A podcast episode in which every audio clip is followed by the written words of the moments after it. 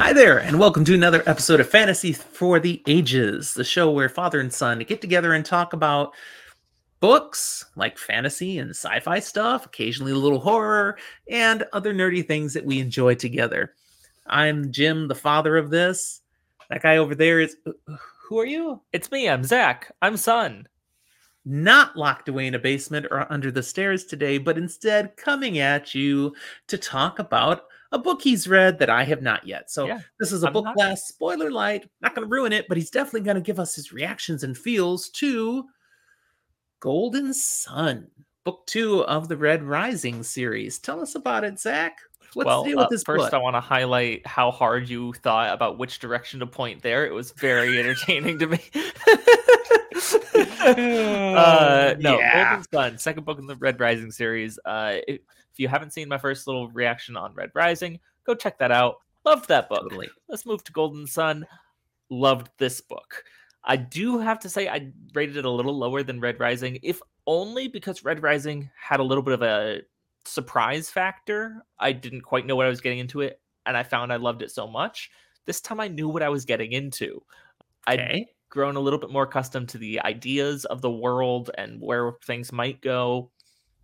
That's not to say I wasn't cut off guard, but rather it, we were dealing with more known quantities, and I expected it to be good. It just managed to deliver rather than surprising me by being good. In the past, I re- compared Red Rising to a number of other books, had elements of all these different things. Golden Sun still has a lot of the stuff Red Rising did, but now we expand a little further. We get more spacey sci-fi stuff going on. We get more exploration and visibility of the caste class social system and Okay. navigating that in weird ways and we get more political intrigue and bigger effects therein often a la george r r martin Okay. So, a la George R. R. Martin, are you saying this is leaning in towards a little bit of grimdark? I'm saying this leans into, I mean, people die, people get brutally attacked in different ways, or people are stabbed in the back, or the face, or the eye, or people get stabbed. Stabbed, but this is a sci-fi thing. Don't they have like laser guns? oh, don't get me wrong, they've got various things, but they've also got a little bit more physicality than you might expect from a traditional sci-fi thing. There's an elegance to some of their weaponry that uh, even harkens to this idea of a more sword-like fighting, like a lightsaber being more elegant and civilized weapon. It's also a very, very effective weapon. I'm not saying they have lightsabers, but there's similar concepts in their razors. Okay. So the first book really leaned into Mars. Things Yes. mostly happened on Mars. Yes. This one is Mars still involved? This one, they leave Mars, they go further from Mars, they come back to Mars. Mars is an important part of the story, but most of the story doesn't take place on Mars. Okay. All right. Better than the first book? You said you knew more what you're expecting, but do you feel it was better? I can see why people would like this better.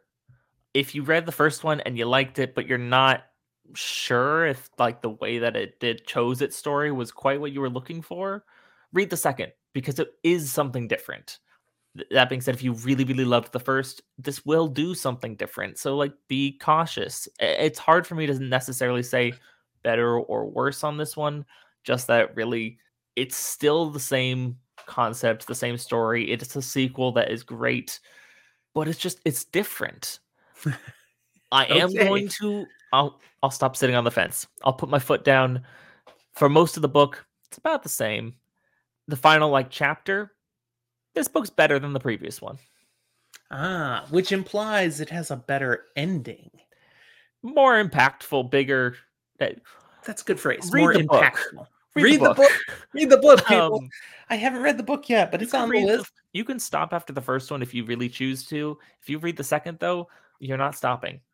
You're you're Ah, going on. which you did not. And so you'll have another episode coming out fairly soon on book three. Okay, good enough. We'll stop there. I think that's where I need to stop, or I'm gonna start spoiling things. And you no don't want that. spoils. All right. Thanks for watching, everyone. Remember, uh, give us your thoughts on this episode. Like it down below, please. Share your comments and look down in the show notes for the ways that you can interact with us. You can come talk to us on our Discord server or social media. And thank you to those of you who are Patreon supporters. If you want to know about Patreon, check us out. Just look for Fantasy for the Ages at pa- patreon.com. That's it. We'll talk to you next time.